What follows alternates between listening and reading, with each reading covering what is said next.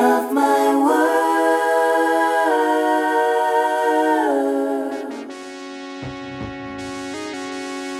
There once was a man from outer space who got stuck with the whole human race. He tried and he tried, but his brain it was fried, even when he changed his face. There once was a lady named Jo, whose appearance was more than so so. I don't mean to be mean, but mostly she'd scream, and into space she rarely did go. There once was an actor Pertwee who served in the British Navy. The character of Bond he leaned heavily on in his role of Dr. O3. There once was a Time Lord of Peace, whose attempts at unity never ceased. But he got stuck with Unit, who blew everything up and made his brow angrily creased.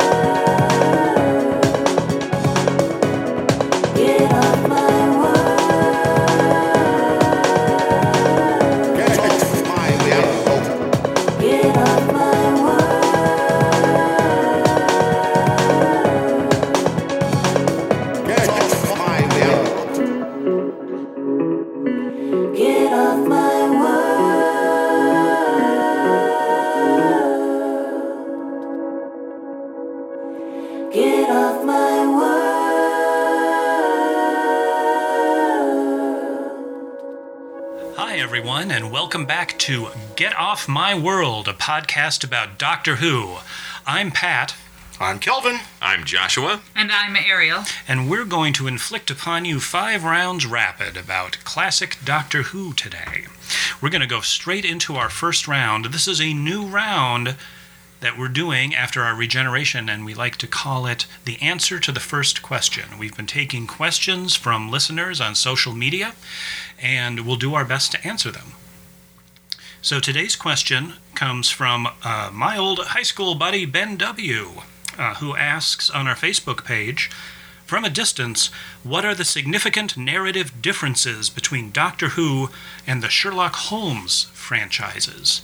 I think there's a lot of different ways we can take that discussion. So, uh, Ariel, would you mind starting us out? Well, I am happy to jump in. I would like to jump in, though, with something that actually is a similarity that leads to a difference. The most striking thing to me when I think about both of these fellas is that they are not human in the way we think of human. One is literally not human, and one is just so distanced from humanity. He doesn't react to people the way a normal human does. He doesn't seem to have the emotional connections that most humans do. And the other one is just literally an alien. So they've got that in common, and they both tend to be investigative, right? They both are uh, given a puzzle to solve one way or the other, and they do it. But the difference between two of them is that the Doctor loves humanity, and Sherlock Holmes seems like he'd pretty much be happy if they all went up in a blaze of fire. he likes solving the case, but he very rarely has any attachment to the people involved in the case. The only thing he seems to love is his own ego. Sometimes that's true of the doctor, though, too, who doesn't like to clean up the mess. He loves to fight on the side of the rebels, but then beat ass out of there.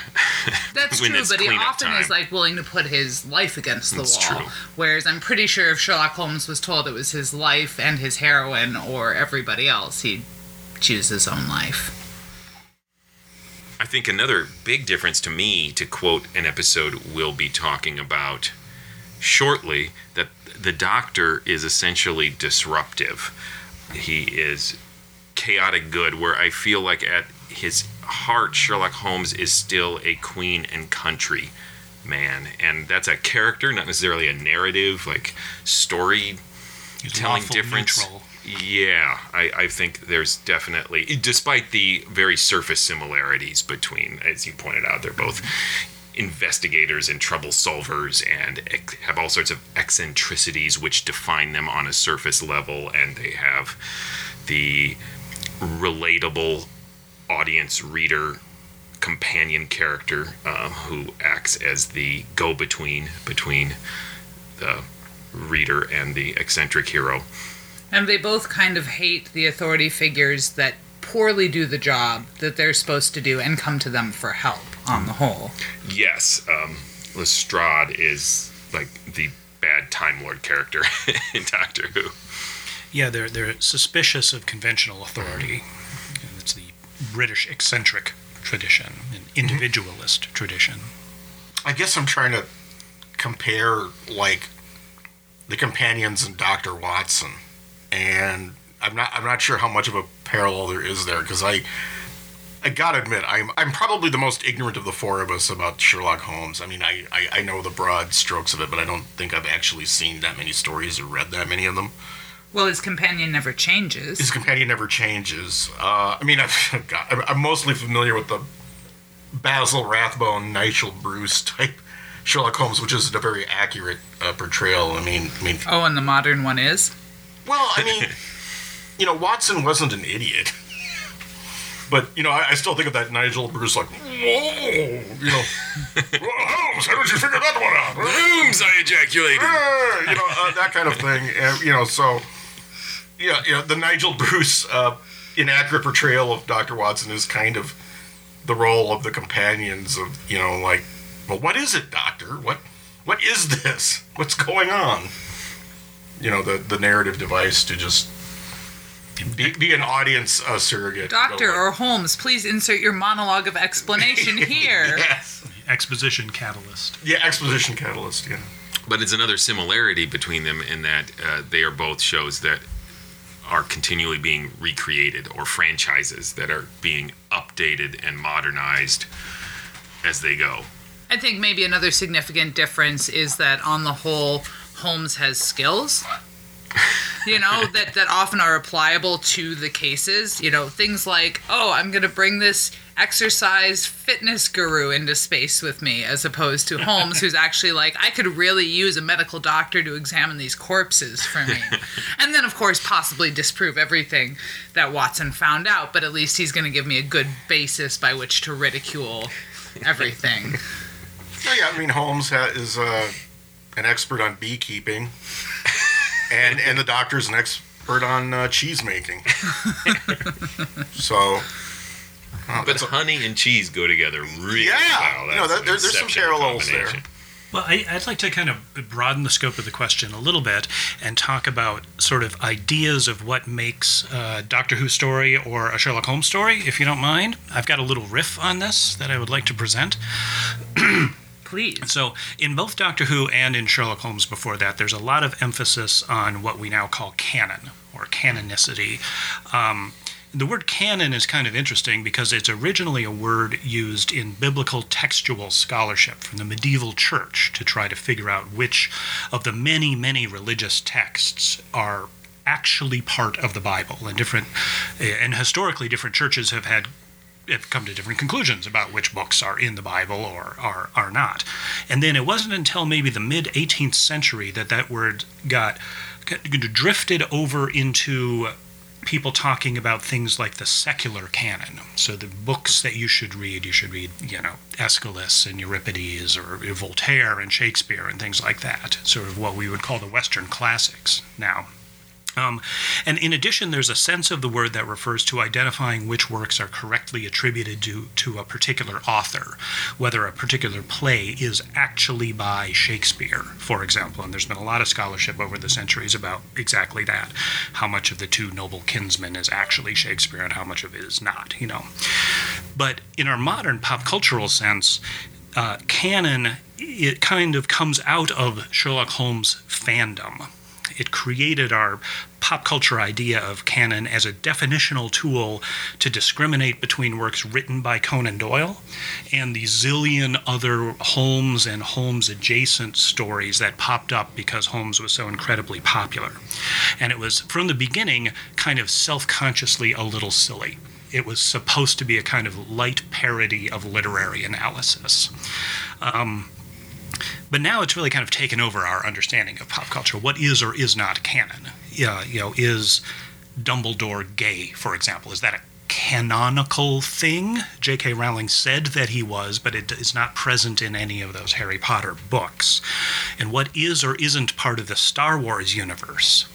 As I understand it, George Lucas was so appalled by the Star Wars holiday special that he, from that point on, made a a point of reviewing or having Lucasfilm review anything that had the Star Wars name on it to make sure that it at least kind of broadly fit in with his idea of what the Star Wars universe is.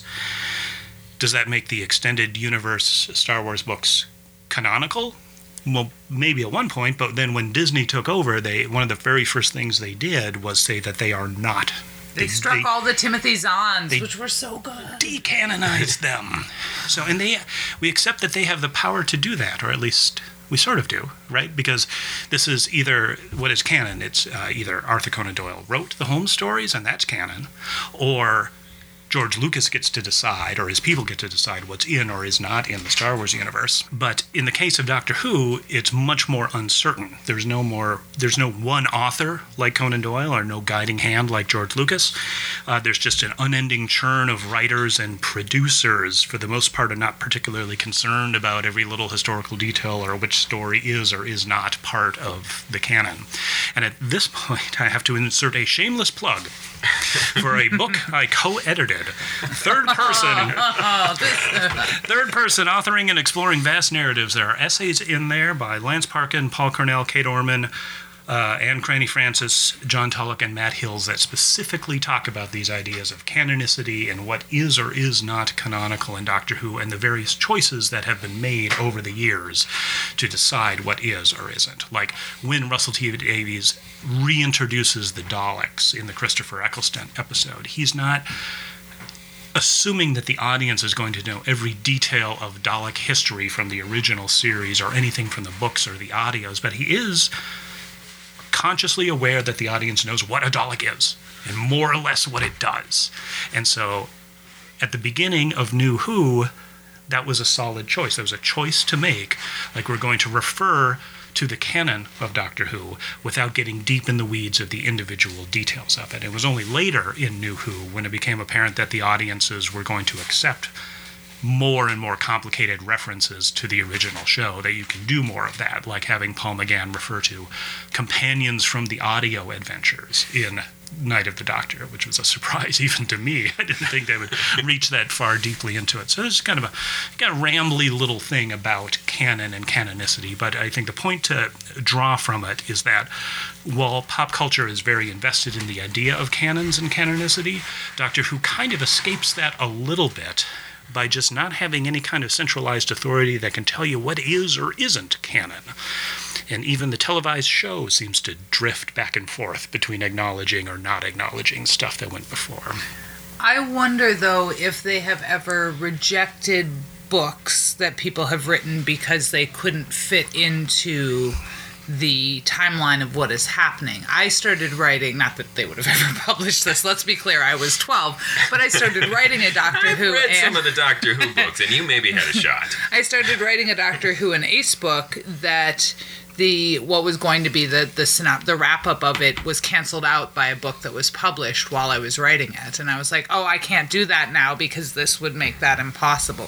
So I'm wondering if there's still somebody that is fact checking that to say oh that's going to counter against or maybe because Doctor different. Who allows for all the different realities all of these things could exist in some multiversial place. I suspect that the people who run the show do their best to not completely undermine previous televised stuff from the new show.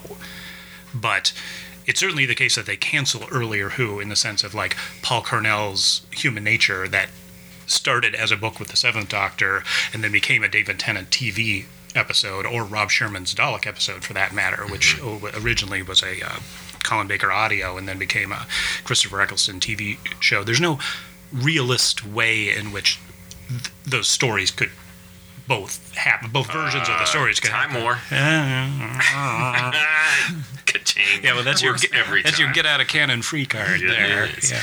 But it's interesting that you bring up uh, canon specifically because it also is maybe a similarity in that Sherlock Holmes, I think, created the idea of fandom canon fixes. which Yeah. is what a lot of fan fiction today is. Retconning or uh, band aiding uh, story issues, which the Baker Street Irregulars, that was one of the things they originally did in the, that, that faux academic style, as they found inconsistencies in the Holmes canon and would explain them away in their gatherings with a sense of humor. And that's probably the biggest difference is that they had a sense of humor and modern fans don't. Oh, modern fans are terrible. Yes, there's the original the no prize.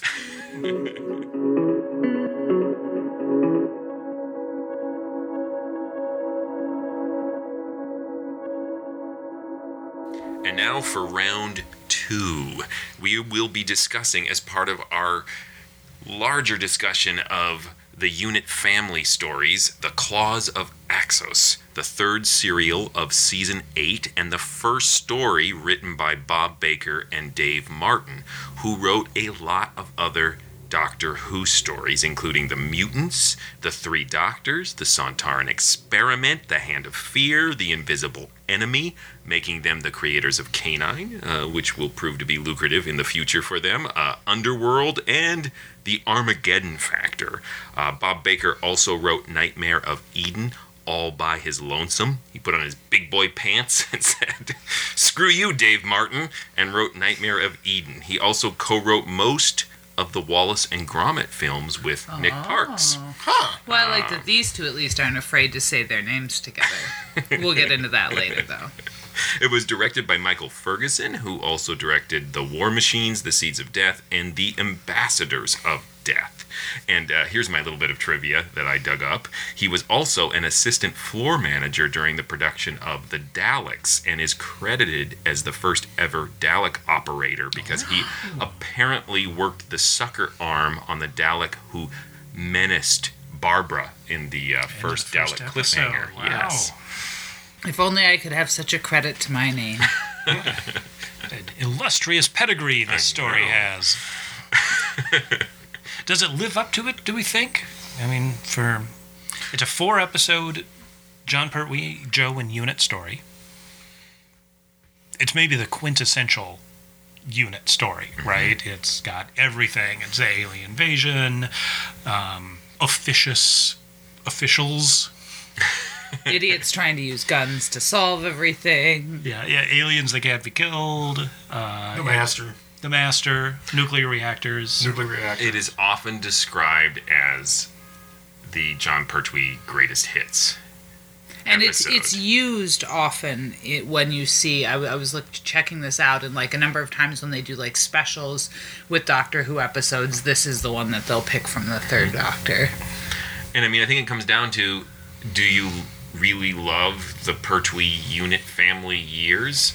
Then, yeah, you're going to love the hell out of a greatest hits version, uh, which I do. Uh, I don't know that I could really defend it heartily as the greatest piece of Pertwee Doctor Who, but I think it is just a lot of stupid fun. absolutely Yeah, I, I'm with you. I, I find myself kind of at a loss for what to say about Claws of Axos because it doesn't. Like a lot of the things that I enjoy about Doctor Who is when they, it goes like wildly off the rails in one direction or another. Like it just is a complete disaster or it transcends its concept. But this is like right down the middle. You know, I mean, this is exactly Pertwee era unit story. I love it. I love watching it, and part of me is okay with just resting right there and not having much more to say. yeah, yeah. I I was kind of uh, I'm just amused by like the, the opening of with the weird homeless guy on the bike, Pigman Josh. Pigbin Josh. It's actually my namesake. My mom named me after. Oh, okay. Weirdly, after I was born, which kind of scarred me a little. she saw that episode and said that's who my baby looks And, like and they, had, they had to throw in a bit of dialogue about like unusual weather disruptions because there was a freak snowstorm while they were filming. yeah, That's why they did awesome. yeah, yeah, yeah. It was totally unplanned. That's why suddenly Pigbin Josh is biking in the snow. My favorite thing about Pigbin Josh, though, uh, besides his excellent name, is the way he mutters sounds just exactly like Mr. Bean. If you're a fan of Mr. Bean, he gets that. I expect him at any point to go, Bean. And then when he gets angry, at one point he sounds a lot like the swearing dad from A Christmas Story. So it's sort of Mr. Bean, Darren McGavin. yeah, and Dan McGavin combined into a comically homeless drunkard. Who, get, who gets uh, Because homelessness and alcoholism are Yeah. hilarious. and he gets horribly Yes. killed by Axos. Well, that's what you getting get from an horribly- alcoholic. I Horribly mean. killed. It's hilarious. Yeah, um, I mean, this this episode has a lot of the things that I really love in some of the earlier episodes. For example, the evil canvas. This will repeat itself in Doctor Who after Doctor Who. When the special effects budget is low, throw somebody inside a canvas sack and paint it, and have them just wriggle across the floor. At the same time, I thought that the monsters, once they evolved into the Tenderly guys, looked great. the Tenderly guys are cool. Yeah. You know, so it's like, well, here we're gonna spend hundred dollars on these guys, so let's spend one dollar on these. There's guys. a lot of that. Like I really like the Axon's ship. It's this sort of Lovecraftian flesh ship that's ribbed and moist and Yeah. also looks dotted like a with sandworm. orifices. Like the mouth of it looks like a sandworm. Yeah. of and the doorways that The look like interior of it, vaginas. yeah. I, I, I kind of forgot about that. It, it sort of prefigures the the Zygon ship as like this weird organic Yeah. looking technology thing. I, I remember an interview with Paul Cornell, uh, the Doctor Who writer, who said that he, his first encounter with the story was him reading the novelization, and it was one of his favorites as a young person growing up. And then when he finally saw the episode, he was extremely disappointed because of the special effects were so ropey. You know, but you see where that comes from because the concepts are very strong. But if you're not totally on board with, you know, the genitalish way in which they're executed, um, you can maybe like mm, recoil from it a little bit. I enjoyed the combination of practical sets inside the ship with the CSO technology Yeah. because it just it was so busy that it all actually kind of blended together into this psychedelic nightmare. It's like you just like, gave a kid a coloring book and a tab of acid and uh, go to town. Well, you know, it was kind of that that era of design where it was still acid influenced kind of looking stuff. I, I couldn't quite figure out what was the deal with the American guy. A potential love interest for Jo Yeah, because they have to play with that. I think I think they made that character an American just to explain why he had a gun. To like Yeah. just randomly shoot the tendril for no reason. Shoot that ganglion. Um, You're American. I didn't quite pick up. Is he like CIA or like He's in a- from Washington, is what he said. So Yeah, It that's, mentions New York though at another point. Oh, it does. Well, because you know, there are no other cities in America. Brits and might then just he be feels confused. like a Chicagan gangster at Yeah. moments too. I love it. And then he's wearing the sunglasses when he goes in the Mm-hmm. car, which is very American. That made me start to fill in an entire like head canon about those are the American sunglasses that the Bruce Master wears in the TV movie because Oh, he's also the American Master. But the the uh, um, was he like I was confused. Was he CIA? Was he like an American? Don't the American version of questions, U- Calvin. Unit. Oh, I- You know, like well, because because Unit can't be all British. It's the he United was Nations. like Unit's Right. Felix Leiter. Yeah, yeah. Head canon. I, I don't know. I mean, it's it's clearly never explained, and it's just meant to be. He's an American agent. Well, of they're some, having some sort of political summit. Yeah. And uh, he's on his way to it when the UFO alarms And the go off. the and I the, like the like they have defense. UFO alarms. the Ministry of Defense guy is like trying to usurp Unit's authority, and they say like, "Well, we don't answer to you. We're we answer to the United Nations." Yeah, there's that fun, And- fun little turf war that happens there at the beginning where one or another of them is able to shove the other one out of the room depending on who he just talked to on the phone. You know, though, as much as we're having fun and giggling, I actually have to point out that there's one really heartbreaking thing in this episode, unless I read this wrong. At the end of the episode, supposedly he's going to run off with the master, right? And then he doesn't. That's all a trick. Haha, I was just going to screw the master over and save humanity. But when he comes back, he's asked if he came back on purpose or whether he was stuck there. And he confesses that he only returned because he was some sort of galactic yo yo. Mm-hmm. And I found that really kind of heartbreaking. Like I would just assume that he would return if you know, if he then had the ability to go off all over the place, he would at least stop back and say goodbye to Jo or something. And it really kind of led to being struck with the notion that Jo is is a companion, but she isn't. He doesn't select her as a companion. Yeah. These are just the people he's It's, stuck I with. mean, it's I- Stockholm syndrome. and it really like I was just sort of traumatized by yeah, that. but I mean, eventually in you know in the Green Death, when Jo leaves for good, they portray the Third Doctor as being like really sad about it. Yeah, he, he- was like, he I wanted little- to leave you. You know, like like you know, it's like uh, you know, for, for the original, you know, a lot of times when the companion leaves in the original series, it's just kind of like, oh, oh well, goodbye. You know, it was like an unusually poignant companion leaving moment for, especially the Third Doctor Eric. You know, the, you know, because the Third Doctor is always portrayed as so, so gruff and irritable all the time. Well, he ma- he makes a point of having a little goodbye moment when he's pretending to go off. He says but goodbye. it's not to a Jell-O. loving goodbye moment, Uh, really. for the doctor, well, By, Yes. his, by his standards, Yeah. yeah. he says, "I'll miss you." It's, Right. very pointed. He, he says, "You guys can fuck off." Um, but the girl in the miniskirt, Like her. thumbs up.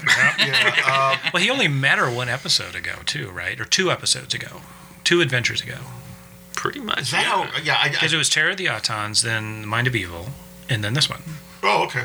Yeah, it's the third serial. Yeah, so he's not that attached, and that's a theme throughout the early Pertwee. Is he is just desperate to get off this shithole. and Yeah, that's get his away whole from these people that Yep. just want to shoot first and have a conversation with other life Mm-hmm. forms later. Yeah, Yeah, I mean, his uh, emotional uh, responses to the unit people and Jo are going to be different in the other story we're going to talk about a little bit later on. But um, A little more humane. I just wanted to mention how weird it was that the the guy who's running the nuclear power plant is like, I have to shut this down manually, and he puts on a helmet and gloves, no suit, and goes into this chamber with like a crescent wrench. I like, that's the '70s, man. That's what Oh my shutting it God. down manually means. Clang! Clang. Right around there, one of my favorite moments is when the master's in disguise, right, as one of the unit people, Oh, the and the typically shitty expediency disguise. in which he throws off this disguise. Like, I can't believe I'm not wearing black right now. Like, Well, it just comes off so it also quickly. looks like he's wearing a master mask. Yeah. Like the mask looks like him, Yeah. which seems to Yeah, yeah, he's got a mustache on. Go Yeah. against the point, yes.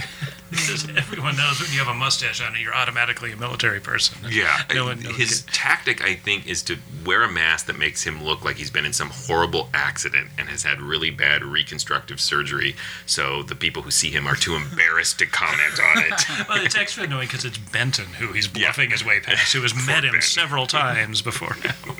I guess the most interesting thing about the whole story to me is is because the master is not in any kind of control. Really, Yeah, he's just riding, riding circumstances. he and they- had some kind of partnership with Axos, but Axos is like clearly the had control over him like from the start of the story. He has like no real agency to kind of like manipulate events or anything. Except maybe he suggested targeting Earth Yeah. because that's fun. Yeah. Uh. Although I have seen this story many, many times, and every time I forget uh, his first appearance, and I'm always surprised when he shows up as a captive. I think it's a great scene. Mm-hmm. Mm-hmm. yes, irritated Roger Delgado is the best Roger mm-hmm. Delgado. what do you mean? You're not going to let me go? This is also the era of I need to hold these tendrils against my chest and make it look like they are strangling me. Yeah. Which is a special piece of acting that they all must do. I'm also kind of like like Axos's plan to take over the Earth is like we will make your food animals really big. Big Froggo. Loved that Froggo. The French are really excited by the. You know, like like you you you will solve your food problems by by making your cows real big, so they'll have to eat like ten times as much feed. you know, I I, I, okay. I assume you do it right before you slaughter them, right? Well, yeah, I guess, but okay, you- you'd have to rebuild like your whole abattoir system. Do you know how much harder it would be to kill a beast of that size? Good, compared to the other energy problems of the 1970s. maybe uh, a- I very much enjoyed the horror movie moment of let's take all the important people and put them in the mouth of this spaceship at once. We don't need to save anybody, you know, to to take over if things go south. No, no, let's all barrel in there like monkeys. Well, we should mention because it came up in our answer to the first question that there is a Sherlock Holmes reference in this episode uh, when uh, the doctor snottily uh, says to the other scientist um, something along the lines of. Of course, my dear Sherlock, because he is pissed off at being put in the Watson position in a laboratory. He might as well be wearing a miniskirt. This is just. He's been unmanned. Oh yes, don't want to put Jon Pertwee in the feminine position, even though he disguises himself as a maid in his very first appearance, if I remember right. Uh, there's a lot of fun action in this, too. Havoc I- is I- up to their antics. I like that little roll the Axon does when Benton runs him off the road. shoulder over shoulder over heels. The Master leaps off a bridge onto the top of a truck, which is very actional for the Delgado Master. Yeah. It's, it's a running theme in this era of Doctor Who is superfluous action scenes. Speaking of running, though, sometimes when you've seen a s- story so many times like this, and so this is maybe the sixth, seventh time I've seen it, little things pop out that I've never noticed before. And I, I know he's dead. I don't mean to disparage the man, but the Brigadier has a really weird run. His Did I notice that he has these awkward, really yeah. flappy limbs? They're like axon labia flappy. You're very into like using lady bits to describe things this evening. this episode's really had an effect on you over the years, hasn't it? Now here's my question. I should repersonalize. because I didn't investigate this because I assume you all are such experts that you will know the answer to this. But is this the first time that using a time loop happens? Because that becomes a reoccurring theme throughout I- Doctor Who. It might be. Um, I think so. Yeah. it doesn't doesn't really happen in in um the war games. No, There's a lot of time stuff in the war games, but it's not. There's no looping. no, those are like individual little time bubbles. Yeah. I think it might be the first one. Yeah, I think so. This is also the first time they've had the interior of the TARDIS in a story since the War Games. Oh. Right. Season and a half. And it's basically the Yeah, master walking in and going, Why don't you ever clean your apartment? Holy shit! And the, and the, uh, yeah, I mean, the doctor tries to explain what a time loop is, and he can't. It's just too weird of a concept at the time. It's, you know, a time loop. He's searching for the timey-wimey, and he just can't find the word. But 30 years later. That's because he's not an infant. So, final thoughts on Claws of Axos. I, I, this I enjoy this a lot. Like I said, I, it's it's just this is my real comfort Doctor Who mm-hmm. zone here. Mm-hmm. yeah, it's. It, it, I wouldn't say it's my favorite Third Doctor story, but I can't really object to anything about it. Really, it's just. Not even the labial interior design. It's just you know so classically Third Doctor. It's just. Mm-hmm. Yeah, I, it's just a cozy blanket. There's just so many little details I find funny about it. Chin eating a chicken leg inexplicably in the one scene. I love the repersonalize and depersonalize. I don't know if that was something that they thought would be a catchphrase like the Daleks exterminate or something, and little kids would be on the Yeah. playground saying it. Specimen is valueless. Absorb, it'd- process, and eject. It would been great if they used the the accent to have like so Chin was eating like a super big chicken.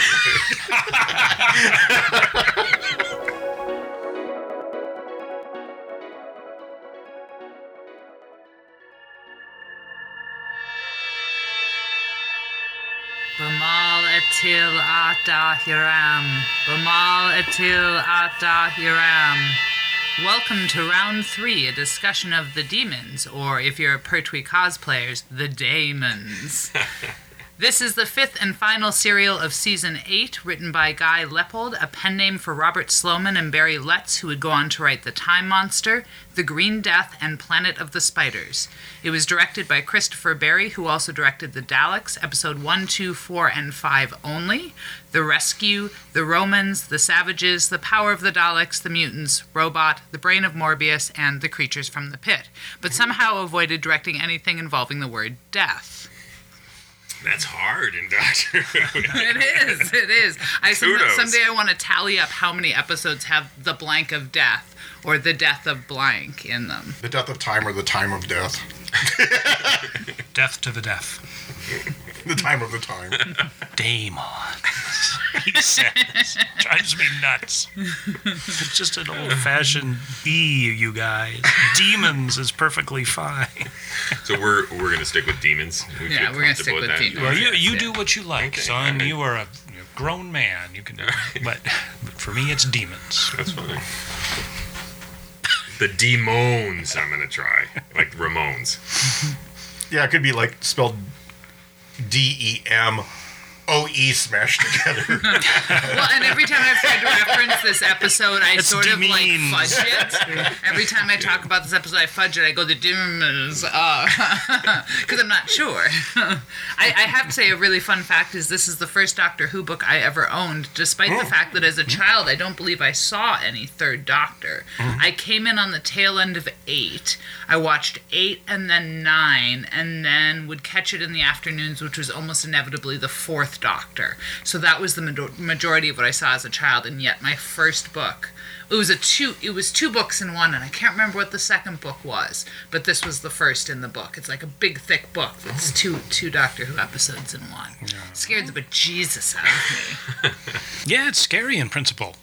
Yeah, it It's is. it's uh, not scary in execution. I don't think. It- Um, it's I think it's straight up hammer. Yeah, it's stylish in execution.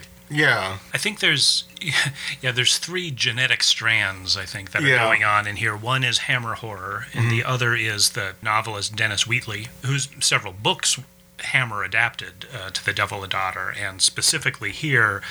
Uh, the Devil Rides Out, which is where a lot of the iconography of the Master's summoning of Azal comes from, like that movie specifically. And then also in the background, as there is with a lot of Doctor Who and Third Doctor stuff specifically, is um, uh, Nigel Kneale and his Quatermass stories, or in in this case, a story like the Stone It, Tape. it's a lot like Quatermass in the Pit in some ways. Yeah. You know, like you, you, oh, here's this thing that's been buried for years, and this is where we get the whole concept of like demons and devils from.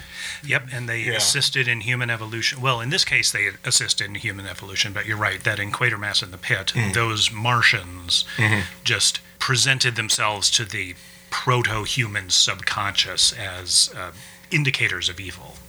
There's also uh, the line where Miss Hawthorne says she cast the runes, and if you're an M.R. James fan, you might have uh, punched the air like I did. I like Miss Hawthorne a lot. She looks and sounds like Margaret Thatcher, but of course doesn't act a thing like her. Um, for, fortunately, I was Some people by called the her a fact witch. that she was kind of both frumpy and beautiful at the same time. Yeah. There were moments where I was like, "Oh, Miss Hawthorne, you're taking my Frumpalicious, breath I think, away." is the, She the term. uh, she's very well cast. I, I totally bought her as like this English countryside woman who was really into the occult. She just totally seemed like that type of person. Well, I gotta, of course, poop in the punch bowl a little bit here when it comes to Miss Hawthorne, because even though I found her also frumpalicious and I enjoyed her as as a character, uh, there was a certain credulity toward black magic in the 1970s that would lead to some really pernicious outcomes in the 1980s, specifically in America with stuff like the Satanic Panic and God, yeah. Dungeons and Dragons being uh, cast as something evil, but also like the false ideas of recovered memory of childhood abuse and things that tended to um, move real problems of child sexual abuse onto like a scapegoated subset of just kind of mo- more or less fictionalized black magic or devil And worshiping. you're tracing that all the way back to poor Miss Hawthorne. Yeah, I know. I know. It's a. I'm not crucifying Miss Hawthorne here, but I, I I'm But saying if that you the, did, it would be upside down, right? yes, it would. yes, and we'd play King Diamond music. And, One thing I was really struck by is that I, I thought this episode in some ways was very bold and then in other ways totally pulls its punches. Like the fact that they chose to have these black masses happening in this church is like, ooh. Yeah. Yeah, no, that's really kind of risky, I think, to a certain extent to suggest such an idea. Um, but at the same time, they, they pull a couple of punches. For example, they always call it the cavern and not the crypt. And they do this specifically to avoid offending people who are religious. And then the incantation, which I'm ever so fond of, which was originally supposed to be the Lord's Prayer said backwards. But again, they were terrified of offending people. So instead, it is Mary had a little lamb backwards because they decided, well, if we're going to be ridiculous, let's just go all out. Yeah. Well, I mean, just the simple act of uh, having the master masquerade as a vicar is kind of in and of itself kind of amazing. Not just a vicar, a rationalistic existential priest. it's one of the best lines. Well, one thing I just have to kind of throw out there there's like the scene in the pub where uh, the master vicar is trying to convince the the villagers to like follow this new kind of demon worshipping path he's taking i distinctly hear one of the villagers say blow me But let's be I, th- I think he meant like like blow me down, kind of like. Whenever a- you think just so, kind of hear something, you think it's blow me. yeah. but I was, it just jumped right out at me. Like, did someone literally just say "blow me"? Well, Kelvin, I would comment on what you just said, but it's blow me. yeah. Okay. Uh, I gotta. In that same scene, though, Yeah. I think it's a brilliant scene that the master comes in as the vicar and knows every evil deed that the village Yeah. has, have done. That's a. I always forget about that scene. and Every time I see it, He like does. He does his homework. Yeah, So it is great, but it gets dropped really fast because he spends a lot of time trying to convince them, like, "Oh, I know your secrets, strength, power, and decision." You know, the master is fascist in that moment, but then five minutes later, the the mask is off, and it's all you're nothing but dust beneath my boot. They're like, "Oh, If I'm right, boo." this is the episode in which Pertwee calls him Hitler too, isn't it? Yes, he's either Hitler or Genghis Khan. Yeah. I can't Yes, decide. right. yeah, it's like like who, What- who what was that? Who was that Bounder's name? Adolf. like you couldn't think of Hitler's name. Uh, I was really confused it's uh, Himmler. Uh, for a while as to what they were saying was like done magically, conjure wise, or what if it was like, oh, or these chants actually just tripping a voice recognition sequence that's gonna bring the demon back. Like the. It, it seemed very dark magic Yeah. and yet they kept saying like no magic isn't real and it's all can be It- it- scientifically explained except to me it actually wasn't all scientifically explained No, yeah, I was it's still like- very confused in They, the they work on some kind of mental psychic energy, which in the Doctor Who universe is like a science thing, you know, like telepathy and stuff. But but uh, yeah, I, I I always found that very fuzzy in this story. Like like what exactly are the daemons? Why why are they messing around with Earth? That's never really explained. He just has Azal just has this like super strict uh, orders he has to follow and he can't vary from them even though his civilization's been dead for millennia or it's all kind of weird to me i don't There's a real programmatic thing about Azal. He must give his power away, and when he's confronted with Jo's self-sacrifice, he self-destructs like the changeling in the original Star Trek episode. or or like what happens between Fenric and Ace in Curse of Fenric. Fenric can't get at the Doctor because Ace puts her love between Fenric and the mm-hmm. Doctor, which in that mm-hmm. particular one is real problematic, and so then he has to insult Ace and make us all cry. But in here, it's very much a similarity of love as the cross that is held up against the vampires. it's explicitly Christian, Right, yes, in that yes. moment, or has The a lot purity of the yes, lamb, and she's dressed in white for the sacrifice. yeah I think there's a certain intentionality of just muddying these waters between uh, magic and rationalism because you start with the doctor's speech about like everything can be explained by science, but at the end we have the demon telling him you are a disruptor, you're irrational, and he can't stand the irrational act of Jo, and that's what drives him away. And he seems to be the purveyor of rationality, and his defeat comes through that. And there are moments where I think it's really unclear whether Miss Hawthorne has powers. Mm-hmm. She like She stops admonishes the wind the at wind, one and yeah, stops the guy from braining her with a rock. yeah. Right. Mm-hmm. She's able to carry Benton, who's Although actually seriously heavy for a young man, or whatever she says.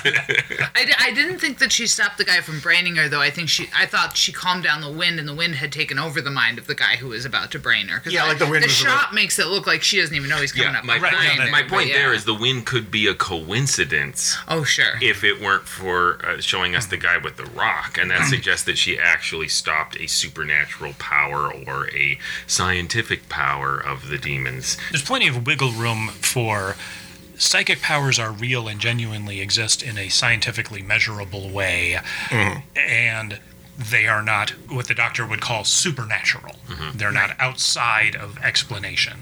I think the story is fairly clear that these occult powers that Miss Hawthorne is using and Azal too, or whatever, are explainable on some meta level, um, but they're not ascribable to the primitive or paganistic or uh, witchcrafty traditions that Miss Hawthorne or the Yeah. local villagers would suggest that they arise from. Uh, can we talk about the evil Morris dancers? Oh, absolutely. Please, please, It's Calvin. one of my favorite scenes in Doctor Who. I'm just gonna be honest. It's a brilliant scene. It's also really great. Miss Hawthorne comes up with the name uh, Qui Quae Quod for him, the great wizard Qui Quae Quod, which means who, who, who. Yeah. yeah, it, it- the uh, well, like the M- Morris dancers, like they're using the little, their little clacky sticks to actually beat people with, and um, I, I was a little confused about this, like when the Morris dancers and uh, oh god, that I, what's his name, the the village guy in the in the paper outfit, which is part of the Mayday Is he a pinata? I'm super confused. Uh, it, I, I don't know enough about it, but it's like it's a pagan tradition thing to have a guy like that, and it, you know it's still in these May Day festivals that are still you know these sort of remnants of the of the pagan druidic era. Again, I don't know much about it, but like like the Morris dancers come through, and then there's scenes of like mothers kind of pulling their children inside and closing the door. And I'm, I'm confused. Is that like What? a Christian reaction, like, oh, don't watch this pagan stuff, or or do they know like something extra weird is going on with us? I all would or say it's the Christian reaction because Yeah. after the maypole comes the sex. So That's what's supposed to happen. Yeah. I think in the episode they're supposed to be in on the burning of the Doctor. Are you saying they? I didn't notice that. It's doesn't like before until that. Partway through. Yeah, Or are they, they they're starting to from the burn the, doctor start? at the I guess I'm stake. super con- but The shots though are w- before he even enters Yeah, the yeah. picture of the them closing the windows and Yeah, pulling yeah, their I children inside and stuff. you know, is- don't look at that Susie. You know, close the door. um, Uh, so there are at least three levels of Yeah. religious understanding happening in the village, right? There's the normal kind of Anglican uh, Mm-hmm. Christian level. Then there's the submerged pagan level that operates in the in the Morris dancing and the Mm-hmm. There's the rationalistic. Well, but there's Master. a there's a black mass. There's a cult of black magicians, uh, Satan worshippers also operating there, and it's never clear to me exactly like who is who. Like many of those nominal Christians at the end seem to be going along with the idea of, of incinerating the doctor, and that's. Uh, and- but then at the end they're like, oh, okay, Yeah, yeah, um, nothing, nothing really happened. yeah, yeah, yeah. Doctor incineration aside, um, I, I, I, I honestly don't know, like in contemporary British society, like the relationship between an ostensibly Christian citizenry and and you know villages keeping these old pagan traditions alive. Is there is there a genuine friction there? Is it like you know?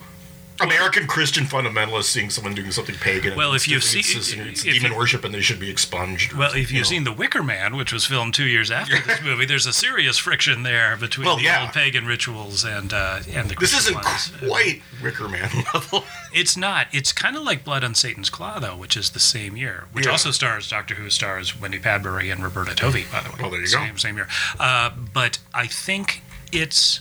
I mean, I don't know. I don't live in the British Isles, Right, but I assume that this is just a, you know, a residual folkloric tradition that most Yeah. people are like, yeah, we're okay with it. It's fine. It's part of our culture and our history, unless you're particularly zealous about uh, Yeah. uh, your own religious faith and find it offensive in some way. I don't. Yeah, I, I, I don't, I, I don't know. I don't. This seems a weird thing to put into the Doctor Who story that there are angry Christians in the background, yeah, based on the Morris dancers. right. It seemed like it would be the right thing to do once they grab the Doctor and pull a gun on him. Right. And then even Benton says, "Well, that doesn't look very traditional." he starts to have some religious objections at that point as well. Uh, this also contains the classic line uh, we have to point out: uh, "Chap with the wings, five rounds rapid." But, it- but Uh, I heard that read somewhere they were going to cut that, and then it, they put it back in. Like they were originally. I read gonna, that too. Ter- yeah. Terrance Dicks cut it out, but like, uh, I want to say Nicholas Courtney insisted on putting it back. That's what I read. That's what Yeah. uh, Terrance Dicks said in an interview. Yeah, I will say that uh, at five episodes, it's not quite too long or too short. I think it like it feels kind of padded and it's full of little bits, but I always enjoy them enough, and it has strong enough writing throughout that I really like it. There, there are two moments that, in case you missed it up to this point, the brigadier sums up the plot up to that point, and then later Mike Yates sums up. And the the first one is the brigadier saying, "So the doctor was frozen stiff at the barrow and was then revived by a freak heat wave. Benton was beaten up by invisible forces, and the local white witch claimed she's seen the devil." Like, yep. And then later on. later on, after the doctor is done with his kind of not particularly illuminating explanation, Mike Yates says, I see. So all we've got to deal with is something which is either too small to see or 30 feet tall, can incinerate you or freeze you to death, turn stone images into homicidal monsters, and looks like the devil. That's what I love about this is even ham-fisted recaps are done with style and panache, right? Then there are great scenes for all of our unit family friends. I particularly like that we get to see Benton and Yates in their civilian garb. Yep. I think Benton looks particularly tough dressed like that, and he gets a lot of good fights in. And until the master throws his cape over him at the end, uh, Benton does really well in most of the fights. He's I, pretty. I, I, I do like the scene where they're like, you know, it's going to watch the unveiling of the tomb and they just click over and watch a rugby game. That's like such a strange moment too, because Yeah. the doctor gets like really hot and bothered. And he's like, "Jo, come on, we have to stop this. We have to leave." And and he leaves, and then there's a kind of awkward moment, and then Mike just sits down in the chair that Jon Pertwee was sitting, sitting in, and, and, starts watching television. and, and they're in the pub and they're trying desperately to get directions. They're like, oh, you city folk always rushing off somewhere. The pub regulars just kind of laugh at them. I really Yeah. admire the pacing of the first episode, and I think the rest of the entire serial benefits from the time they take to uh, get to know this community and really establish the environment and spend a scene with the regulars in the pub, spend all the s- scenes with the newscasters, add a lot of character to Professor Horner, who really is ultimately not that significant to the rest of the serial, adds you a lot of see him. color to that 1st episode. Yeah, note to future screenwriters: have a scene set in the pub with all the locals, you know, just kind of chatting, whatever. That's straight out of Quatermass Two, right there. That with Roger Delgado, who hangs out as a reporter in the pub in I Quatermass 2. genuinely can't picture a, a horror film set in Great Britain without like a village pub scene. scene. American, American. Werewolf in London. Yeah. Well, you like Benton and his civvies. Uh, I got to stand for uh, Mike Yates in his helicopter pilot uniform. I think he looks pretty good there with the jacket Yes. and the and the shades. Although he is far more ineffectual in his fight scenes He uh, is, he because he the guy steals a helicopter from him and he fights, gets beaten up, and then after the guy steals the helicopter, he goes, "Oh yeah, I have a gun." right. he had to what's he- remembered the gun. Sixty That fight would have seconds earlier, it would have been over. Yeah, what's he gonna do with a handgun against a helicopter? That's not gonna. Well, and then Yeah. the doctor looks pretty good on the motorcycle, although, you know, with his giant cape, I just keep waiting for it to get caught in the wheel. um, but he looks very Bond esque. And speaking of Bond, um, there's a shot in this that has actually already been used once, but they decided the shot is so great that instead of using it in black and white like they did before, they're going to use it in color here, which is the exploding helicopter, which is footage that they never ended up using in From Russia with Love. Ah, it, no Yeah, wonder it looks yeah. good. Right? It's a great Yeah. shot. You're like, really? All your effects suck except that? Did the doctor plan to lure the helicopter pilot into that wall, or was it an accident? I I think say, it was on purpose. I gotta say that whole sequence doesn't work for me. Uh, like he could have turned around at any time and just gone off in the other direction. The helicopter never seemed like a super threat to Bessie as far as as as far as the way it's filmed. I think he meant to lure him into the wall. He doesn't seem real sad about it afterwards. He does wreck motherfuckers every so often. you know, he, shooting ogrons with guns in Day of the Daleks. Right. We should also mention that uh, Sergeant Osgood is in this, who is the inspiration for the modern Osgood from Yep. the new series. Oh. So I checked that on the TARDIS data core because Osgood is also mentioned in the other story we're about to talk about. Yes. Um, and I was like, is that the such and such? And th- it's not completely clear whether there's an established familial relationship, as far as I can tell, between this Osgood and Petronella Osgood. But it was Steven Moffat's intention that there is. yeah, I, I mean, it's clear. And before we leave this, we have to mention uh, what's his name, Bok. Bok. Yeah, he has Benton this blows him up with a bazooka. He It's comes back. I love that. he has a real flying monkeys from Wizard of Oz vibe to him. The way he like moves and he's not very threatening. Other than the sound design, which someone should get some extra pay for that, in the uh, second episode cliffhanger, I think it is, where his roar growl is really augmented. It sounds really fierce, but ultimately it's just this little tiny guy in a gargoyle suit. But I making thought the sound. gargoyle suit What was pretty good, I have to say. Like, I think the gargoyle suit's pretty spot It's on. My third Doctor cool. era, it's pretty darn good. Yeah, and it's a really Zal's nice. makeup is pretty darn good. As Yeah. well but overall, like, I don't know. I don't mind bad special effects, but I, I would rather just see them full out than like we're just gonna show you the bit of the leg because we know the special effect is so bad Oh, that yeah. we're gonna hold off on showing him to you until we have to show Mm, I him to think you. that most of 80s Doctor Who argues for the opposite, right? Like that's when they don't hide the bad special effects and just throw glaring bright lights on the special effect. And I, I like that they disguise most of it in this one, other than the the scene where he grows, where it just yeah, I guess seems like he that's the floats through the air think and of, twists yeah, around. Yeah. But I'm willing. The, the rest of the script is so good that I'm willing to just go with it. So, final thoughts on the Daemon? Mm-hmm. Oh, it's great. It's great fun. It's it's so ridiculous that really all the things that we're questioning don't matter because it's great. So, are we going to take a group trip to Devil's End, Witchwood, Satan Hall, and Covenston? which, I've already been to Covenston. which are the other names on the Oh, signs the that spinning John? sign, a really super Scooby Doo moment. Yeah, Somebody, the neighborhood council really leaned into the witch thing when they were naming the towns. Satanville. Uh,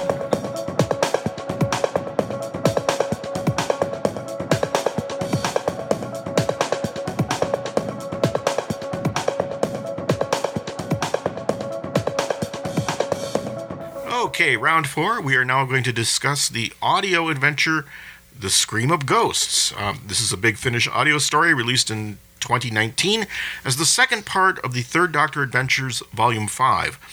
It was written by Guy Adams and directed by Nicholas Briggs, and it features a mix of original cast members and recast cast members. Katy Manning and John Levene are return as uh, Jo and Benton, but the Doctor is played by Tim Treloar, and the Brigadier is played by Jon Culshaw, which surprised me because listening to this, I thought for sure they got Nicholas Courtney.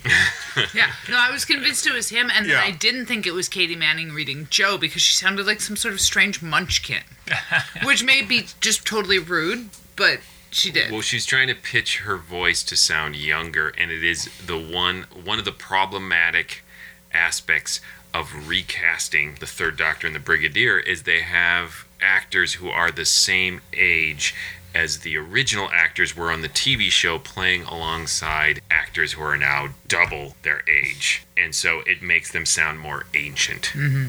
Yeah, I, I'm with you, Calvin. I wasn't sure when this was recorded when I was listening to it, and so I wasn't sure for a while whether it was Nicholas Courtney playing the Brigadier. I knew that uh, that Pertwee had been recast. And I thought he did an okay job uh, playing the Third Doctor. I have no complaints particularly, but I thought the guy playing the Brigadier was very good. he was amazing. Yeah. Yeah. Yeah, I, I think Tim Treloar does a great job. He really captures the essence of it without slipping into a Saturday Night Live style parody impression. And And it, you really, yeah. it- well, it's also really supported by the script and the incidental music and everything else that's, I think, so captures the tone of the era that you uh, you buy in. Yeah, he doesn't overdo the irritability thing. However, speaking of overdoing, I have to say, incidental music and ghost sound effects, like my ears really started to hurt because in order to be able to hear the dialogue, because I have a little bit of trouble when I've got both dialogue and, and mm-hmm. massive amounts of sound happening at the same time. I kept, I had to crank it up, but then like the ghost scream would come in or the incidental music would come in, and literally I'd, my ears would start to hurt listening to it. And I really debated as to whether I was going to finish because it got so. And I know they were making a point about how painful this ghost scream right. is, but I was like, is there a way we could have done this where you didn't actually reenact it for the person listening to it? That'd be great. Yeah. I also had an audio thing. It was almost the reverse of yours. I was listening to this on Carrie's Bluetooth uh, headphones, which uh, seemed to be failing a little bit, and the signal would sometimes go in and out. So, for uh, in the first place, the volume was super low, so it really just kind of straining to hear everything, and then every now and then, what stutter. Like, like that, which well, I thought was thematically very appropriate for the uh, for the adventure that we were listening to, but but didn't make for a great listening experience. Well, that's your problem. It really is. Yeah. One of many. Well, I chose this episode in particular to discuss because I indulgently really like the idea of a story about sound being told Oh, in audio, yeah, and I love yeah. all the in jokes, and I thought Pat mm-hmm. would love all the electronica I did. in jokes. I thought it was a super clever story. It was it was very left field for that style at the time. I think my favorite thing about it was the acknowledging future developments in technology from the third Doctor early 70s era like here's you know here's a prototype cell phone we're trying to get to work and and stuff like that without having it be this huge you know elbow in the ribs thing of like hey hey look we're acknowledging the modern world. Hey. You know it, it didn't feel like that ever. No, it felt really natural, and it felt a lot like a unit era 70s third doctor story which uh, with a lot of winking um, contemporary references. So and, and i think that's a hard line to walk and i thought this one got it right if if that doesn't offend you to have a lot of uh, contemporary nods in it. I thought, yeah, it was very pastiche of the Third Doctor era, up to and including the secondary character who's one of the first people to encounter the alien menace. In this case, uh, Concrete. uh, what's his name? Warren. Yes. Is that Warren Declan, I wanna Yeah. say, yeah. Although in, in you know 1971, 1972, he would have been smoked at the. Uh, he would have been killed. at- Yes, at- immediately. i- immediately at the end of uh, middle of episode one. But here he becomes kind of a hero. he reminds me a little of uh, maxwell from the comic from strips the- Stars Fell in Yep. Yeah. Uh, I liked that a lot. I think there's maybe a little bit more squeamishness about killing uh, those types of characters in modern pastiches of Who. I don't know. Maybe I'm just projecting or whatever. But Mm-hmm. yeah, I think there's no Pigbin Josh here Yeah, it, it seems ha ha dead homeless guy right, it seems a little cruel these days. I guess. Yeah, but it used to be pretty, if we can say canon, um, to to have the opening sequence be somebody that dies. No, I liked it a lot, Josh. I, I I I was glad that you picked this one. It fit very well on as the third part of our discussion with the uh, Claws of Axos and the Dæmons. Although I kept think. waiting for the master to appear, and Right, when right, you heard yeah. the voice that came through finally, that was like, "We are these," I was like, "Is that the master? Is that the master?" I was The like Vardans! ears to. I, I, I was not expecting the Vardans. Whoever expects the Vardans. Yeah, um, even the Vardans don't expect No Vardans expects the Vardan. Yeah, I didn't expect this one to be a prequel to the Invasion of Time, which is what it turned out to be. Um, um, and it's it really is fairy tale logic or something. It's like I'm not sure how matter gets turned into sound waves, like your. You Yeah. know, you know, Klaw in Marvel Comics, uh, but or then how those sound, wi- sound waves then get captured onto magnetic tape or something. Where, uh, but Yeah, you know, but it doesn't it's create a duplicate, but it actually consumes the original and Right. traps it on tape. it's sympathetic logic. It's fairy tale logic. It's, I'm Yeah. going going with it because it's it's funny and it's Yeah. and it's hilarious, uh, and it sort of fits the douchey nature of the Vardans a lot. Yes. Like they're You're like, I think they deserve this, so I'm going to believe it. Yeah. Right. The idea that the Doctor Who theme music is just their impotent threats of revenge being played over and over again throughout the entirety of Doctor Who is a great idea. You know, I have to say, I was struck when I when I thought about how inventive this was. It led me to think that like there are actually a lot of Third Doctor episodes that I find really inventive, in the same way that I find Deep Space Nine really inventive. It's like he's stuck in this one location, and so you don't have a whole new planet every time to discover, so you have to figure out how to make what you've got to work with really clever. Oh, well, we're out of things that can be hit, locked inside the ground. We've pretty much dug up all the ground there is to dig. What are we going to do next? I know, let's do sound, you know, and I just, I was really uh, struck by how so clever some of those are and, and how limited they are and what they can work with. I think you're right from a narrative point of view. If you if you can't go everywhere in time and space, you're only in one particular location at a particular time, then problems have to come either from above or below, or in this case, from around, I guess, sound. Um, and then a lot of the drama has to result from other things, the characters. The the- conflict between Unit and the Doctor, for Yep. example. and that can complexify and become deeper over the course of okay if the, if William Hartnell only meets a character in four episodes and then we never see him again that's one sort of relationship. But if Jon Pertwee interacts with the brigadier for 40 episodes in a row that's a deeper sort of mm-hmm. relationship that you can play around with on a, on a storytelling level. And you Well- have some nice moments in here when Benton opens up that says he, he's kind of lonely and he meets the same kind of people, so he's gotten into mm-hmm. CB radio, and the third doctor encourages him and tells him, "Well, I think that's going to be good for you." It's kind of like proto social media. yeah. You know, I was really Yeah. struck by thinking about the, the way those relationships have evolved. When I would look up some of these episodes, it would say companions, and then it would list Benton, mm-hmm. and it would list the Brigadier as not just people in the show, but as his mm-hmm. companions. And I mm-hmm. was just like, oh, I never really thought of them as his companions, mostly because they look at each other's throats all the time. But like, they don't fit what you think of as the classical description. But then again, you know, I mean, Jo goes into space with him a couple of times, but isn't assigned to him, or he doesn't select her the way a mm-hmm. regular other companion is selected. But I liked sort of thinking about them for the first time as companions. Yeah, and Benton in particular is, is much more of a functionary. Uh, I mean, they, they have humor with him in uh, episodes like uh, The Time Monster, where they where he's naked and stuff. But but for the most part, he's just kind of like an extension of the Brigadier. The Brigadier says, "Go do something and shoot this thing," or do the. Uh, but here, John Levene has been in. Doctor Who fandom since the 1970s, and mm-hmm. so it just is acquired a sense of companionship. That's not the right word in this in this context, context, but you know what I'm saying. Well, it's back to our discussion of the first question of canonicity and how fans want to make things work. Mm-hmm. And while this isn't a narrative problem, it's an emotional problem. We as fans are attached to Benton, and so then we want to go back and create this More attachment between the Doctor and Benton that maybe wasn't there in the stories. So it better reflects our experience of Benton, and the fact that his uh, CB handle is Blitz is Yeah. adorable. Short for ballroom, of course. Because he does go dancing. He invites Jo out See, I was dancing at least once. I was Yeah. waiting for him to say no, it had something to do with Blitzkrieg, and then he was like, "Yep, ballroom dancing indeed," and I was like, "Oh, oh. Yeah, no, It's he, just he- an adorable scene, yeah, he was too young to be in the Wehrmacht.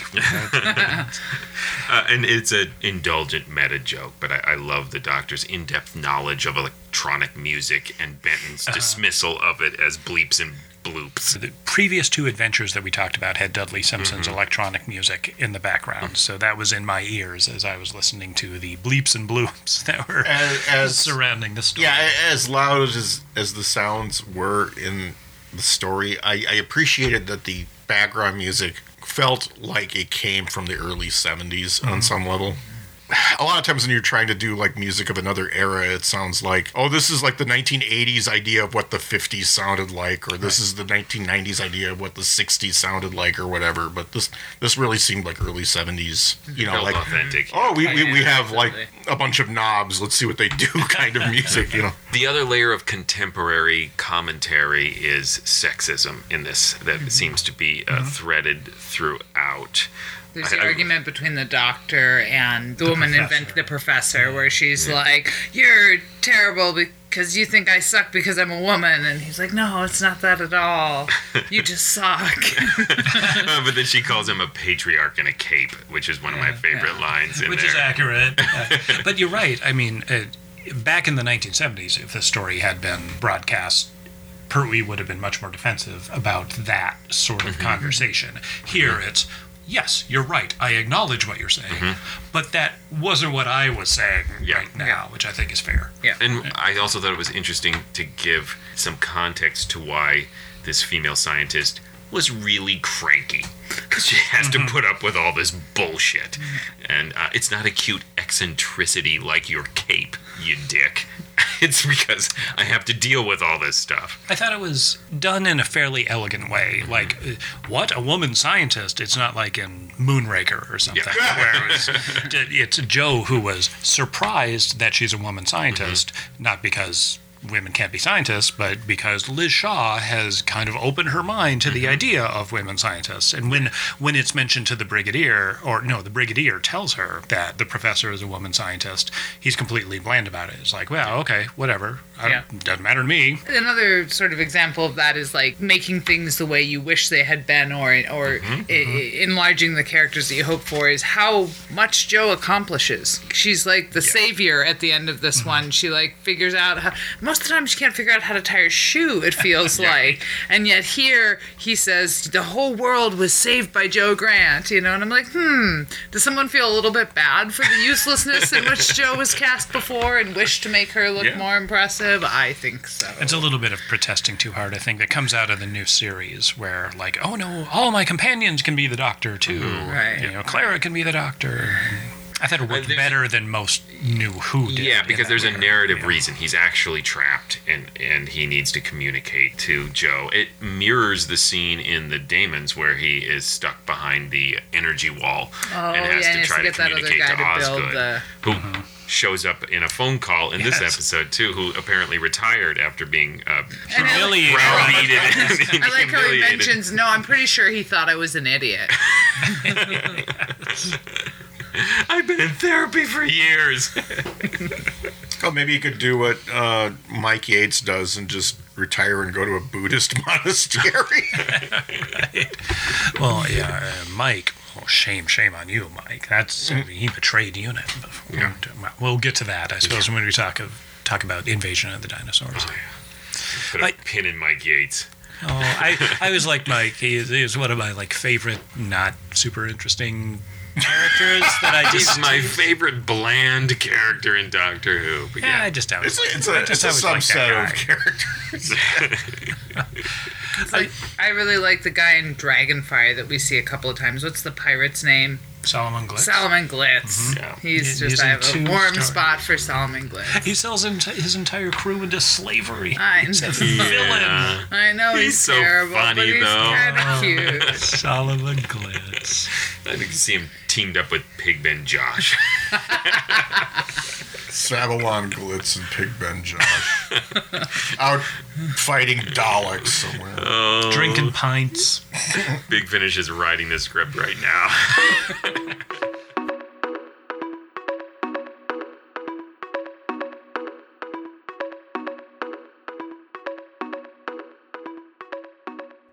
So it's the end of our podcast. but the moment has been prepared for. So our, for our fifth and final round, we're just going to talk a little bit about Jon Pertwee, Unit, and the stories that we've talked about today. Final thoughts on all of these. Well, I'll kick off by just saying I find the Pertwee era in general to be a just probably the coziest era of Doctor Who for me, which is weird because I didn't really enjoy it as a child. And maybe that's it, that I rediscovered it as an adult and it appealed to me when I went back and rewatched them when they all came out on VHS in college. I have this warm, fuzzy spot in my heart for um, the Pertwee area. I should probably have that looked at, that warm, fuzzy spot in my heart. But um, Yeah, after 50 years old, Yeah. really need to see. yeah. And a, and a colonoscopy. Maybe the axons with one of their tendrils can help me with that. Just not the exploding one. But I think Damon's is clearly the superior episode. As much as I love Claws of Axos, for me, it is just a, a superior production. The, it's funnier. The action is better. The direction is more stylish. I just I like it a lot. It has a rationalistic existential priest in it, played by Roger Delgado. Which you don't Love like it. at all. Yeah. Love it. Um, I mean, but the Claws of Axos is just a lot of fun to me. It is a greatest hits, as we already said, and, and to some degree, what I find entertaining about those two stories is that they represent kind of two different tonal aspects of the Pertwee era. It's kind of this bright, colorful silliness in the Claws of Axos, and this slightly more sophisticated, witty, little darker version in the Dæmons. And I mean, it's kind of like a kids' table, adults' table divide, and it just depends on my mood. Do I want to have a food fight or have some heady discussion about religion and science at the table? Uh, but I, I enjoy both very much. You know, I hadn't watched really much Pertwee at all. Um, you know, I when I was a child, I started at eight, and then I went to nine, and then I just watched whatever was reruns, which was mostly four because he had so many more years than anybody else. And uh, and so when I went to watch these, my fellow was like, "Pertwee's my favorite," and I was like, "Really? Isn't Pertwee the one who's stuck on Earth the whole time?" From what I, you know, because I, I watched all of those once, but everything else much more than once, and so they were just kind of dimming in the back of my brain. And I was just really struck at how inventive and clever and fun they are. But in this case, I have to say that my favorite was the Scream of the Ghosts. I just thought it was hmm. such a clever idea, and I didn't care whether the science of it worked or not. It, it was so you. I none of the villains ended up being the villains things I expected. None of the setup led to the corridor I expected it to go down. It was, but it also didn't laugh at me for being wrong. It was just really unique and clever. And I'm a big So you fan. liked a sort of more modern interpretation of the Pertwee era. Maybe, maybe. I think I just really liked the notion of being captured in sound, and and I don't know. There, it just it, it blew my little mind in a way that like, oh, another alien invader did not really do. But I still have a fondness for the demon simply for being the first Doctor Who book I ever owned. But it was a lot less scary as an adult. I think maybe that's part of it too, is that like I went into it with the trembling anticipation of the child uh-huh. who'd read that book and gotten the night sweats, you know, and it it, it was fun, but it didn't terrify the pants off me. Yeah, like Paul Cornell reading Claws of Axos in the novel first and then being disappointed in the actual production of it. I guess for me, I did three strands I really liked, by the way, revisiting these Jon Pertwee ones. We haven't done a lot of Pertwee on this podcast, even though we've been doing the podcast for a very long time. Um, so I, I guess there were three things that I want to project into the future when we talk about Pertwee stuff. Uh, one is I agree with you, Josh, that this is the coziest era of Doctor Who for me. It's because there's a home and friends, I think. You know, there's a supporting cast, and you like them and their little shtick. And so that's thing one. And then thing two for me is something we didn't talk about this episode, but I think we want to talk about in future unit stuff is there's an idea, especially in contemporary Doctor Who fandom, that this unit era is problematic. Um, he's it's extremely militaristic in a way that maybe kind of cuts against some of the usual Doctor Who um, concepts. Although Jon Pertwee himself, or Jon Pertwee's Doctor, usually kind of criticizes the Brigadier for all of his violent activities, he's still hanging out with a military, uh, Brit- the British military, yeah, I mean, they say they're United Nations, but they're really British military, who we know has at least genocided one alien race, the Silurians. And, you know, so that doesn't really. That doesn't sit well with a lot of contemporary Doctor Who fans. And so reconciling that sort of coziness with the militaristic aspects is something that might be interesting to talk about going forward. And then the third thing for me this is maybe more personal. The number of episodes involved in each one of these stories is very interesting to me. The Claws of Axos is four, The Dæmons is five, but there are plenty of six and I think even seven part Yeah. Pertwee episodes. And so these are, yeah, I know. I really like them when it's four and done. Yes, A- Ariel's deflating right next to me right now as I say this. I thought I oh, loved She's Pertwee, but now I depersonalizing right in front of us. I had forgotten that the Dæmons was five. I thought it was six because five is unconventional. Mm-hmm. I, Yeah. it may I think the- it was and intended to be six, there's and a some of the handful of footage them. just sucked. If I'm And although I was enjoying watching it, I was so relieved to discover that, oh no, it's five instead of six. And that's because usually when a story is longer, it just means it's more padding and more kind of bullshit. And it also means, I think, that the, the narrative arc is looser. Mm-hmm. And I thought of this when we were listening to Scream of Ghosts, because a usual three act narrative structure would be a setup, development, and um, a outcome. Or, yeah, outcome, completion, or whatever. And that fits weirdly with four episode Doctor Who structure. So, what usually happens is that the setup is episode one, and then episodes two and three are the development, and then the three is the resolution, or episode four is the resolution, sorry. Uh, Scream of Ghosts is weird because the first two episodes are the setup. The development is crammed into episode quite three, short, yeah. and then it's resolved at episode four. And I'm like, oh, I want to, I want to keep an eye on this in the future. I want to see how the the narrative arc goes, especially when we do Pertwee's longer stories. Does Mm-hmm. it work? Does it not work? Where does the development fall? Where does the resolution fall? Mm-hmm. So that was a little long-winded, but No. that's what I take away from. from that's right. Every time we, wa- stuff. we watch a Pertwee, I'm going to ask you how the ball bounces. So. All right, I, I will bring charts. I'll bring my whiteboard. I'm sorry that our, our listeners can't see my whiteboard, which you all see hanging behind me right now. But It's just the windshield of Mike Yates' motorcycle that he's doodling on, just like the Third Doctor in Dæmons. Yeah, I, I kind of go back and forth on the Third Doctor era. It's either one of my least favorite or one of my most favorites. It kind of depends on my mood. You know, like like I, I do have that kind of childhood thing of like, oh, he's just on Earth and he isn't going through space and time. Oh, boring. You know, and then but then there are other times when I'm just really, really in the mood for like a third Doctor story.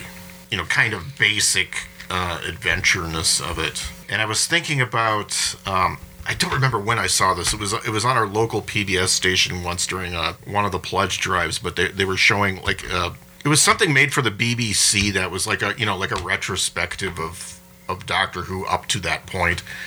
And by that point, I mean it was like the fifth Doctor, the sixth Doctor was like the like brand new at the time. And they were just there was just it, it kind of ended with this sort of man on the street thing where they were just asking random people who their favorite Doctor was, and all of them kept saying the third Doctor Okay.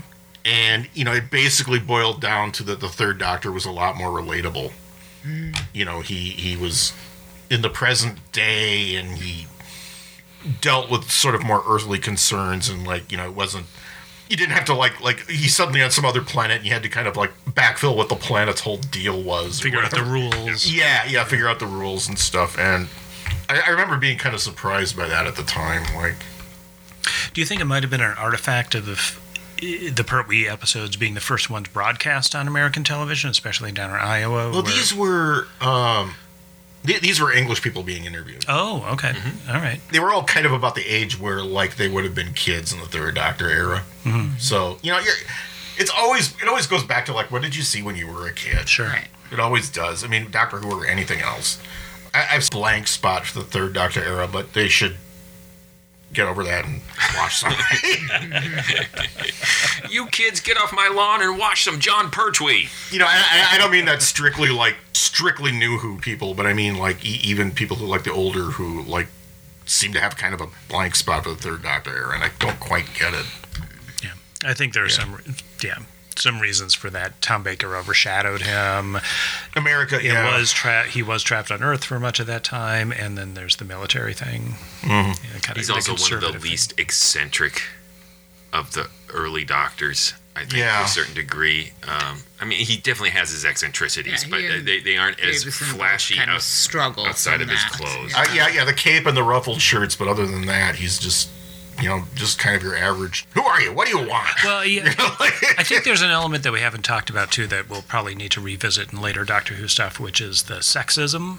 It's one thing when Tom Baker is being dismissive to Sarah Jane Smith because he's such a weirdo, you and know, he's and dismissive of everybody else. yeah, and and there, and when Bill Hartnell is being sexist, it's like he's a cranky old man, and and Patrick Troughton really isn't to speak of.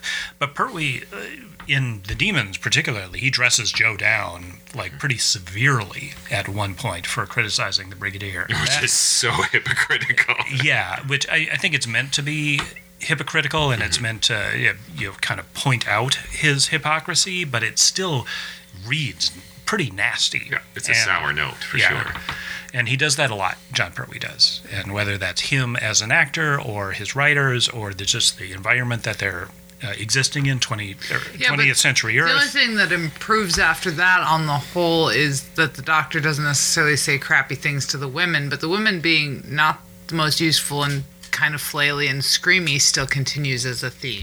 Right. You know, Yeah, I mean, there, with some Tom Baker exceptions, which is, I think, for me, I know a lot of people love Tom, the Tom Baker years for Tom Baker, but for me, I loved it for the female companions Mm-hmm. because they were so much better than all the other female companions. Yeah, for me, I'm just simply referring to how the doctor treats Sure. women. Yeah, And the it- narrative oftenly often does the women an injustice, but Pertwee himself, as the doctor, is often the one doing the injustice to the female companion, which is different from other. And I guess, you know, I think I forgive that because he's just so mad about being on Earth. And so I don't think I've ever taken it. I've never actually think, I think, and this is funny that I'm the woman saying this, but I've never really read it as him being sexist because he's kind of a jerk to everybody. Hmm. He's just so angry at his fate. Yeah, no, and you're right. He's he's certainly mean to all of the other unit characters too. But he's mean in a less gendered way, though. He doesn't Sure. tell the Right. brigadier to make Sure. him tea. Right. Tea Earl Grey, huh? Yeah. Wrong podcast cover. All right.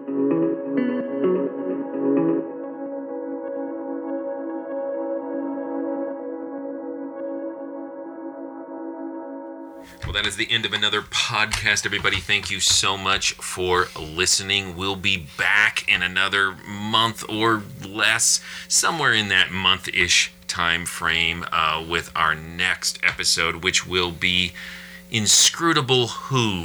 we will be discussing inscrutable episodes. That's where we get the title. Uh, Ghost Light and Warriors Gate. We will be also having a trivia round. Pat will challenge us for the most hardcore, obscure Doctor Who trivia. So join us then.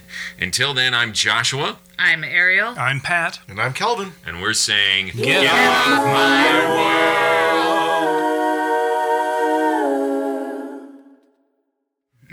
You're just having a hard time over there, aren't you? You my guys friend? just carry on without me. Pat, mm-hmm. We can't though. You the- you're the heart of the podcast, like a the faltering, weird, irregular beat. Thank you so much. I'm the flavor text. You're the faltering beat. What are the rest of you? You're the I'm the constant child. defibrillator. I don't know. I've never known what the hell I am in this podcast.